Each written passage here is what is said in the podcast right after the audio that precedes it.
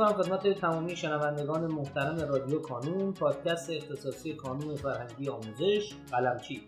در قسمت دیگری از رادیو کانون هستیم و در کنار من جناب آقای ادریس فتحی مدیر محترم گروه دانش آموزان استثنایی حضور دارم. آقای فتحی گرامی من به نظرم که مایلی سلامی ارز کنیم خدمت دوستان و بعدش ورود کنیم به موضوع گفتگوی امروزان بنده سلام عرض می‌کنم خدمت شما و تمامی شنوندگان رادیو کانون و خوشحالم که در خدمتون هستم. خیلی سپاسگزارم. آیه فتحی از اونجایی که ما تو جلسه قبلی نتونستیم در مورد خود جلسه کنکور صحبت بکنیم اگه امکانش هست تو این جلسه برامون باز بکنید که در جلسه کنکور بچه ها چجوری بتونن مثلا اگه توصیه ای داریم پیشنهادی داریم به بچه ها مدیریت جلسهشون چجوری باشه؟ بله. خیلی ممنون از شما جناب آقای پارسا گوهر که به نوعی ادامه برنامه قبلی رو در این برنامه مطرح کردید که کاملا به هم مرتبط هستند. ما در برنامه قبلی صحبت کردیم در خصوص قبل از کنکور ولی با توجه به اینکه در آسانی کنکور قرار داریم نیازه که این نکات در خصوص روز کنکور برای دانش آموزان استثنایی و به طور خاص برای دانش آموزان نابینا کمینا من عرض کنم خدمت من ابتدای نکته رو عرض کنم که تمامی دانش آموزان استثنایی در سراسر کشور توی سهمیه بندی مناطق کنکور جزو منطقه سه محسوب میشن. خب خیلی از افراد جامعه فکر می‌کنن که دانش آموز استثنایی یه امتیاز خاصی داره یه سهمیه خاصی داره اینا نمی‌دونن با امتیاز وارد دانشگاه شدن. ما این نگاه و این سوال رو بارها از دانشجویان و اساتید هم حتی دیدیم و شنیدیم. در حالی که اینطور نیست. دانش آموز نابینا کمبینا جسمی حرکتی ناشنا و کمشنوا هیچ امتیاز خاصی نداره. فقط سهمیه منطقه سه محسوب میشه. حالا اون دانش آموز استثنایی هم که خودش در سهمیه بندی همینجوری منطقه سه هست که دیگه هیچ اون اصلا منطقه سه بودنه کمکش نخواهد کرد. اما در مجموع دانش آموزان استثنایی در سهمیه بندی مناطق جزو گروه منطقه سه محسوب میشن. در خصوص دانش آموزان نابینا و کمبینا برگزاری کنکور یه ریزه کاری هایی داره یه نکات خیلی مهمی داره که باید بهش دقت کنن دانش آموزان و تمامی عزیزان مسئولان و افرادی که همکاری دارند و مرتبط هستن با دانش نابینا به نظر میاد که نکات رو مد نظر داشته باشن. باز هم تاکید می‌کنم دانش آموز نابینا خب روش ها و ابزارش کاملا ویژه و متفاوته. امکاناتی که سازمان سنجش برای دانش آموزان نابینا در کنکور سراسری مهیا می‌کنه اینه که خب سوالاتشون به خط بریل هست و سر جلسه کنکور دانش آموز نابینا هم سوالات بریل رو داره و هم سوالای بینایی که یه منچی هم می‌تونه براش بخونه. یعنی یه شخصی کنار فرد نابینا قرار می‌گیره و سوالات رو براش دونه دونه می‌خونه. خب از کدومش استفاده می‌کنه دانش آموز نابینا؟ اختیار با خودشه. اگر بریل خونیش خوبه خب از خط بریل و دفترچه بریلش برای مطالعه استفاده می‌کنه برای خوندن سوالات. اگه بریل خونیش خوب نیست کنده یا اصلا ممکنه بریل بلد نباشه چون خب خیلی از بچه ما ممکنه بریل بلد نباشن. حالا مثلا طرف ممکنه اواسط زندگیش نابینا شده باشه و بریل رو یاد نگرفته باشه در هر صورت. اما اگر دانش آموزی باشه که خط بریل بلد نباشه خب می‌تونه از منشی کمک بگیره منشی سوالات رو براش بخونه.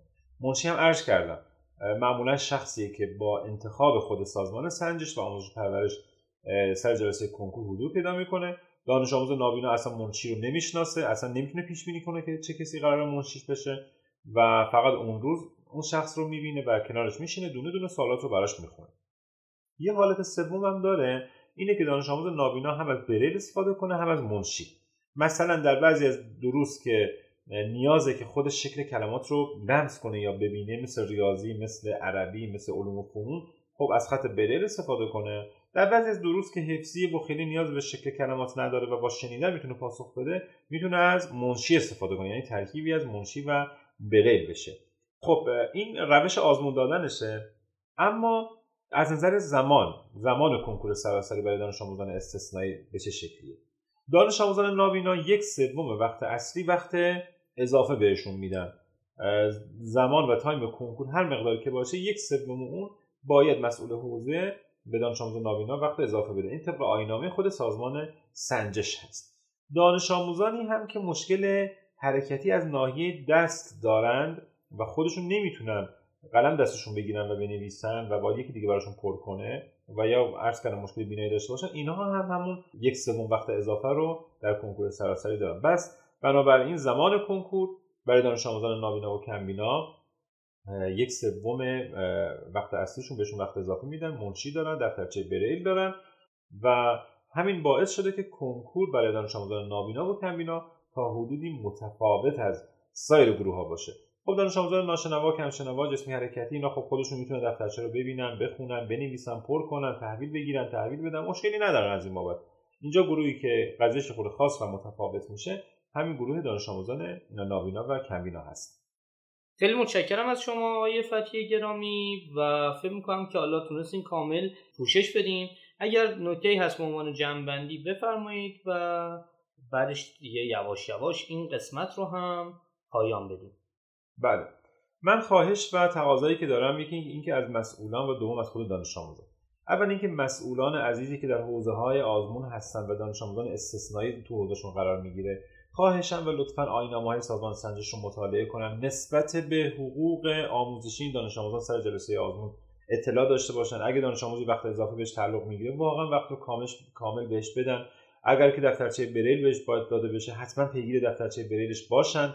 به نظر من مسئولین حوزه باید این کارها رو قبل از یعنی چند روز قبل از کنکور سراسری کنترل کنن بررسی کنن و تدابیر رو براش بیاندیشن در انتخاب منشی برای دانش آموزان نابینا خیلی دقت کنن منشی که چجوری می‌خونه با چه حالی می‌خونه با چه سوادی می‌خونه. خیلی های اهمیت منشی کند نباشه خسته نباشه خوابش نیاد نمی‌دونم اظهار بی‌حوصلگی نکنه. چون همه اینها روی روحیه دانش آموز نابینا تاثیر می‌ذاره.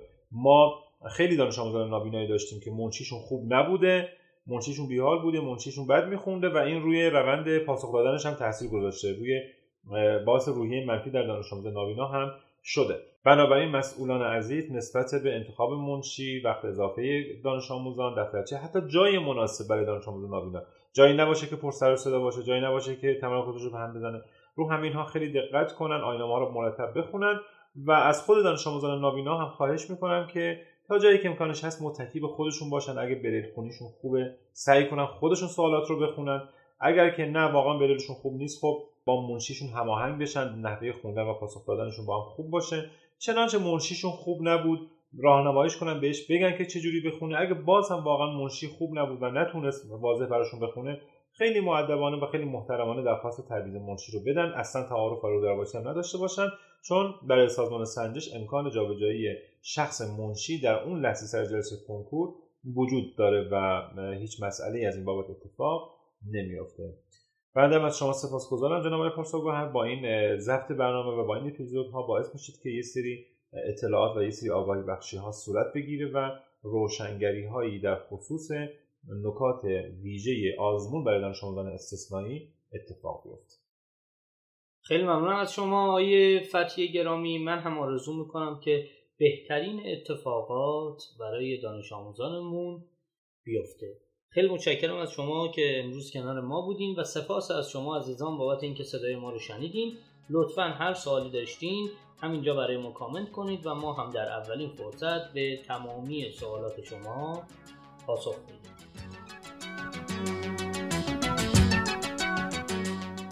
در پایان امیدوارم مسیری که آغاز کرده ایم بتونه نقشی هرچند کوچک در موفقیت دانش آموزان عزیزمون داشته باشه و همچنین تشکر می‌کنم از تمامی کسانی که ما رو در تولید هرچه بهتر این پادکست یاری می‌کنن. تا شماره بعدی رادیو کانون خدا نگهدارتون.